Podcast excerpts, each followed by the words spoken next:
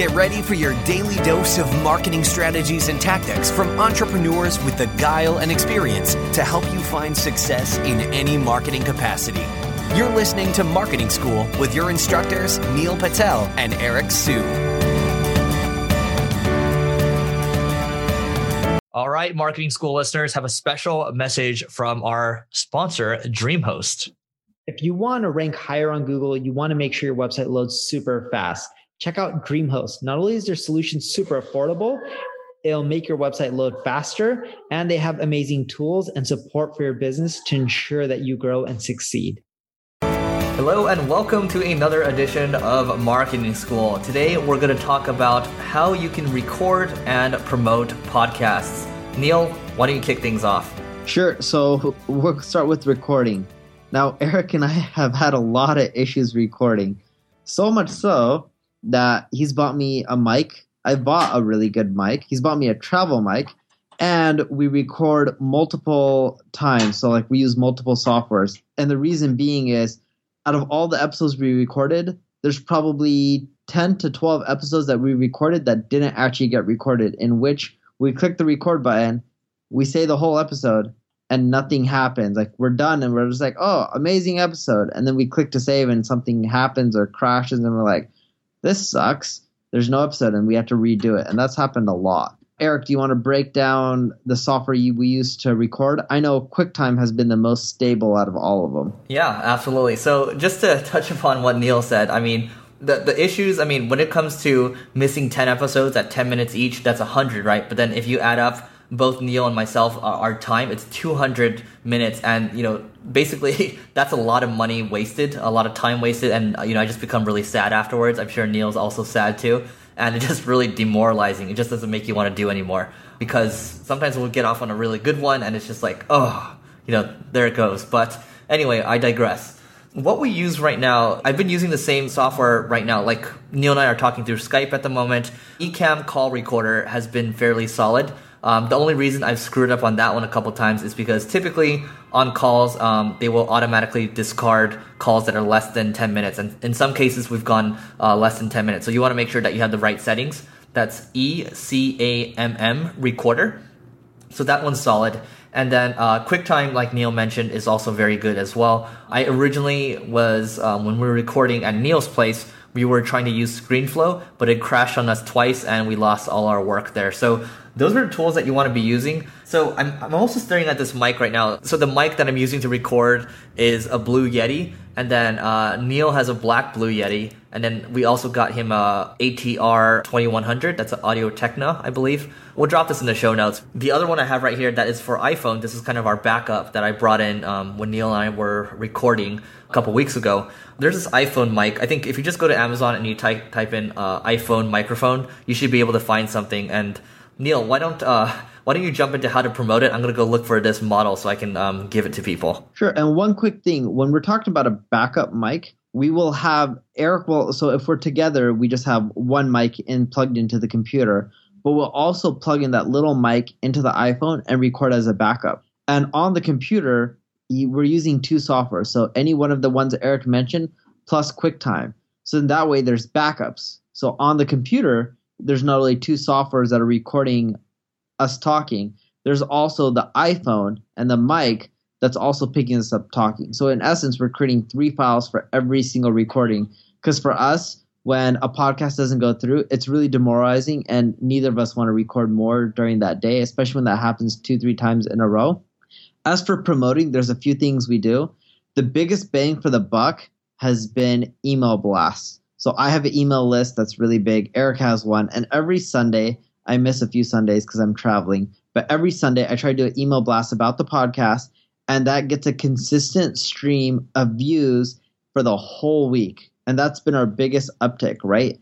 And when we do that, I think we're on pace for like around 150,000 listens for the month the stats on a lot of these podcast listening services, I think we use Libsyn to track. I believe it is. It's Correct. Check right now. Is it Libsyn, Eric? Yep, Libsyn, and we're on track for 207. So, but the issue with it is it's really inaccurate. Someone can listen for one second and it counts it as a listen, and we all know that's not true. So the real number is a lot lower. But email still gives us the biggest bang for the buck when it comes to popularity. The other thing that we do is submit to Product Hunt, which Eric does every single day. Yep, and to touch on the product hunt thing, it's it's actually really important when you're submitting out there that you're getting other people to help upvote as well. You know, whether it's your team and you know whether it's people that um, you know, let's say we mentioned specific tools on the episode, we're going to try to get them on as well. And if you look at product hunt.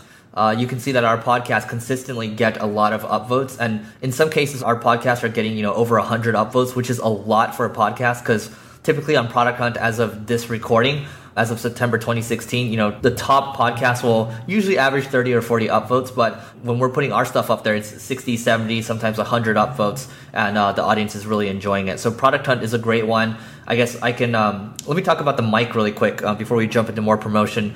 The iPhone mic that I have, that actually sounds really good when uh, we're in person. It's called, um, so it's Shure, it's S as in sugar, H U R E, the MV88. So it's M as in money, V as in Victor, 88, MV88 iOS digital stereo uh, condenser microphone, and it has a little little lightning port on it. But anyway, I can layer on an additional point of promotion. I think one thing, Neil, that I just actually added last week to to my list was using a RSS to email digest that comes out every single week that has a digest of all of our podcast episodes for the week. That way, it's more automated, and that way you, we don't have to keep writing manual messages each week. Now, the thing, the trade off here is that if you're writing a manual message, you're going to get higher click through, you're going to get more traffic. But then sometimes, you know, like Neil's traveling right now, he's not going to be able to hit it all the time. So that's something you might want to try out. Yeah, the other thing to keep in mind too is when you're creating a podcast, you're trying to promote it. We don't do this, but it works for other people. The best strategy is to interview other people who are already popular. Because what you can end up doing is once you release the podcast, you ask them to share it on their social profiles. If they have an email list, you ask them to do an email blast. If they have a blog, you can ask them to blog about it. They won't do everything, but they'll do some, and that's good enough. And if you just use that one simple strategy of just continually asking people who are really popular to be on your podcast, interviewing them, and then asking them to promote it once the episode's live, it's a great way to get consistent new viewers and traffic. Plus, let's say a year goes by you can then email them again and be like, hey, John, I just want to let you know that your podcast has hit like a hundred thousand listens, whatever the number is. Don't make it up, but just go over what the real number is. And then we'd be like, it's doing extremely well. It'd be really amazing if you can do another push for it. You know, feel free to share it on your social networks. People love it. I just want to get you the most press as possible. And when you do something as simple as that, that person will continually promote your podcast and bring you new listeners.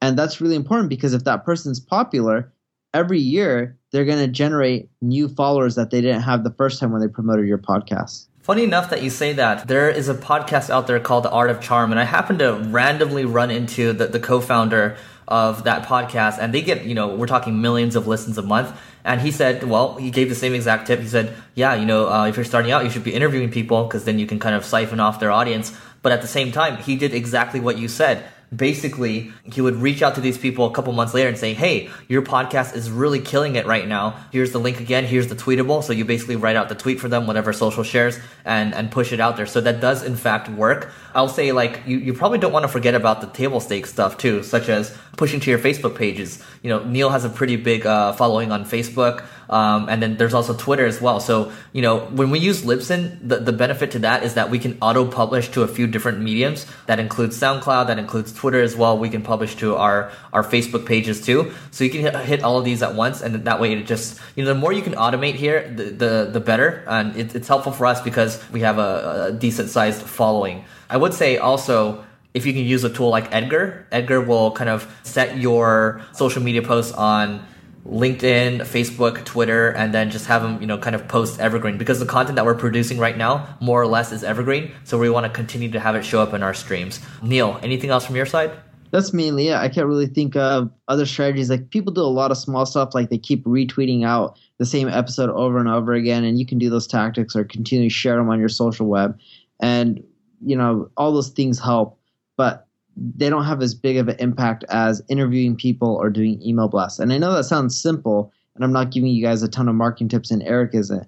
That's also a good thing too, because you know where to focus your time and energy. Yeah, and you don't want to look at your download numbers all the time. It, it's like you know, oh, you know, look at how many followers he has on Instagram or whatever it is exactly. That's not what it's all about. You know, it's about how much value you're actually providing. What I really get a kick out of and what Neil gets a kick out of is, you know, looking at the reviews people are writing on iTunes or Twitter or, you know, even when I'm seeing people in person, like this morning, you know, I just went to my friend's office and a couple people walked up and said, Hey, we really like what you're doing on marketing school. I was just telling Neil the other day, I was at some event and some other people were, were talking about, you know, the podcast. So as long as you're providing value, people are, you know, you can see that there's social validation out there. You're seeing there's engagement out there. You know you're doing the right thing because nobody's complaining about it and you're actually helping people. So that's what you're ultimately looking for, right? Exactly.